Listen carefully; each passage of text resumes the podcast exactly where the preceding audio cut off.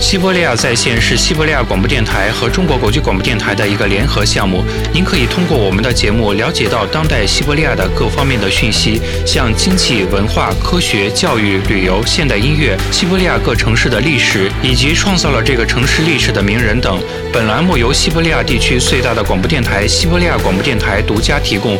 西伯利亚在线系列节目中，我们将为您讲述西伯利亚最有趣、最重要的故事。西伯利亚体育、体育赛事重大事件、大陆冰球联盟新闻等，所有西伯利亚体育实时重大事件等，都可以在西伯利亚在线特别节目中了解到。大家好，我是主持人韩波，我是维罗妮卡。在今天的节目中，我们为大家带来的有将于十二月二十六日在加拿大开始的世界青年冰球锦标赛，比赛将在加拿大的蒙特利尔和多伦多两个城市举行。青年锦标赛是通向未来的窗口。而青年球员们数年后将成为世界明星。体育世界，青年队的队员都是不超过二十岁的年轻人，就像成人冰球世界锦标赛一样。青年锦标赛也是一年一次。第一届青年冰球锦标赛开始于一九七七年。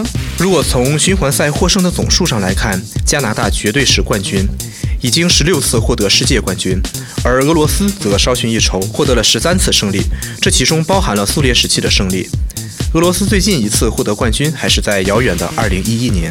二零一一年的那次胜利，对于俄罗斯的球迷来说是永生难忘的。当时循环赛在美国的水牛城举办，决赛上对决的是俄罗斯和加拿大，有一点九万人观看了这次比赛。前两场的比赛，加拿大以三比零领先，大家当时都觉得俄罗斯队没有什么希望了。然而，俄罗斯的冰球运动员们改变了这看起来似乎不能改变的事件。在第三场比赛中，俄罗斯国家队的青年队员在三分钟内连进了三个球，拉平了比分。之后又进了两个球，最终俄罗斯以五比三获胜。当时队里表现格外引人注目的有阿尔杰米·帕纳森。谢尔盖·加里宁、弗拉基米尔·塔拉先科和尼古拉·德乌列琴斯科，他们现在已经都是非常有名的球员了。帕纳森现在在美国的芝加哥黑鹰俱乐部，这是国家冰球联盟中的佼佼者之一。塔拉先科在美国的另一个俱乐部圣路易斯蓝调俱乐部。二零一一年，俄罗斯赢得了纪念锦标赛的冠军。然而，从那时起，领奖台最高的位置上就再没出现俄罗斯人的身影。在主教练瓦列里·布拉金的带领下。俄罗斯队三次获得银牌，两次获得铜牌。在去年的比赛中，俄罗斯队在决赛加时赛中以三比四输给了芬兰队。这次锦标赛中将有十个最好的国家队参赛，这十个队将被分为两组比赛进行，每组五个队。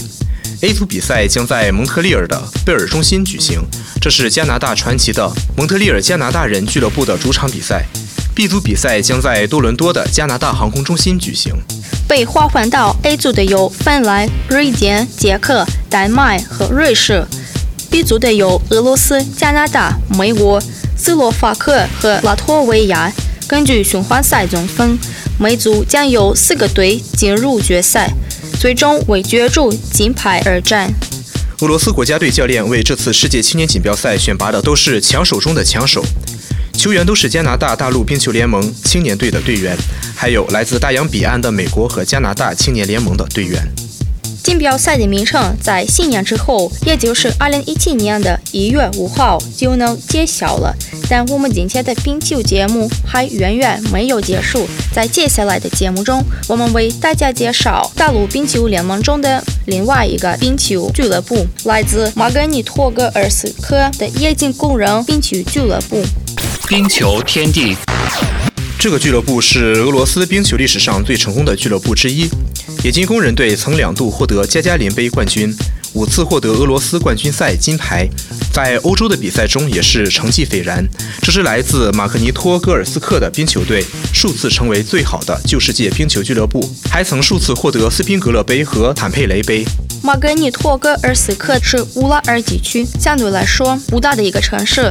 今天那里居住着大约五十万人，他们是怎么创建的这支俄罗斯具有领先水平的冰球队的。这里有一个冶金厂，是世界上最大的冶金厂之一，冰球队就是这个冶金厂创建的。冶金工人队的首次比赛是在非常遥远的1955年，当时球队的实力在联盟中排名第三，很长时间以来都没取得过太好的成绩，甚至还曾经有十年的时间没有参加过任何比赛。原因非常简单，马克尼托戈尔斯克市当时没有符合条件的冰球场。一九六七年，马格尼托戈尔斯克市才建立了露天冰球场马柳特克。直到一九九零年，这个冰球场都是冶金工人队主场比赛的成绩。然而，成绩的建立并不意味着冶金工人队的表现非常成功。九十年代初，这个来自马格尼托戈尔斯克市的冶金工人队的实力才真正有所提升。一九九二年，马格尼托戈尔斯克市举办了第一次具有代表性意义的循环赛——伊万罗马赞杯循环赛。之所以叫这个名称，这是为了纪念于1991年去世的马格尼托戈尔斯克冶金厂领导伊万·罗马赞。当时冶金工人队刚刚进入俄罗斯主要冰球联盟不久，其对手中没有人把他们当回事儿，但比赛的结果却让所有的人都出乎意料。冶金工人队赢得了这次比赛，打败了比他们要知名的多的斯巴达克队和拖拉机队。一九九四、一九九五赛季的比赛中，冶金工人表现突出，他们进入了决赛，并最终获得了铜牌。此外，冶金工人队还是多场的冰球队。一个赛季的比赛中，他们共进了两百八十三个球。这其中做出主要贡献的是前锋三人小组，包括康斯坦丁·沙夫拉诺夫、叶夫盖尼兄弟和亚历山大·克列什科夫。上世纪九十年代中期，冶金工人队进入了黄金时期。在世纪之交，令广大球迷非常振奋的是，他们两度获得了俄罗斯冠军赛的冠军。这支来自乌拉尔的球队还曾代表俄罗斯在国际赛场上比赛。1998年和2000年的比赛中，冶金工人赢得了欧洲联盟赛的冠军。之后，他们在与瑞士安布里皮奥特冰球俱乐部的加时赛中以3比2的比分获胜，赢得了欧洲超级杯的冠军。之后，俄罗斯高级冰球联盟中的竞争也越发激烈，各冰球俱乐部都开始纷纷借鉴国外经验。冶金工人队也是如此，球队中出现了外国教练。他们的第一位外国教练是来自捷克的专家马雷克·希克拉。然而，在希克拉的指导下，冶金工人最好的成绩是第二名。队员们毕竟已经习惯了获得更大的胜利，他们不断要求取得新成绩。2005年，马雷克·谢克拉的教练地位被来自加拿大的戴夫金取代。当时，他在整个冰球世界都非常有名，是加拿大奥林匹克国家队的主教练。戴夫金在一开始就干得非常漂亮。冶金工人获得了欧洲历史最悠久的循环赛斯宾格勒杯的冠军。在决赛中，冶金工人们以八比三的比分战胜了由加拿大球员组成的欧洲队。这些来自加拿大的球员都是欧洲各俱乐部的球员。然而，在这位加拿大教练的带领下，冶金工人队在俄罗斯锦标赛中的表现却不尽人意。他们进入了决赛。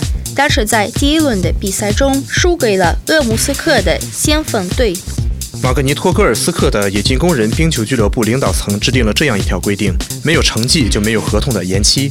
他们的教练换成了俄罗斯本国的冰球专家费奥尔多·卡纳雷金。2006-2007赛季的表现证明了这一决定是正确的。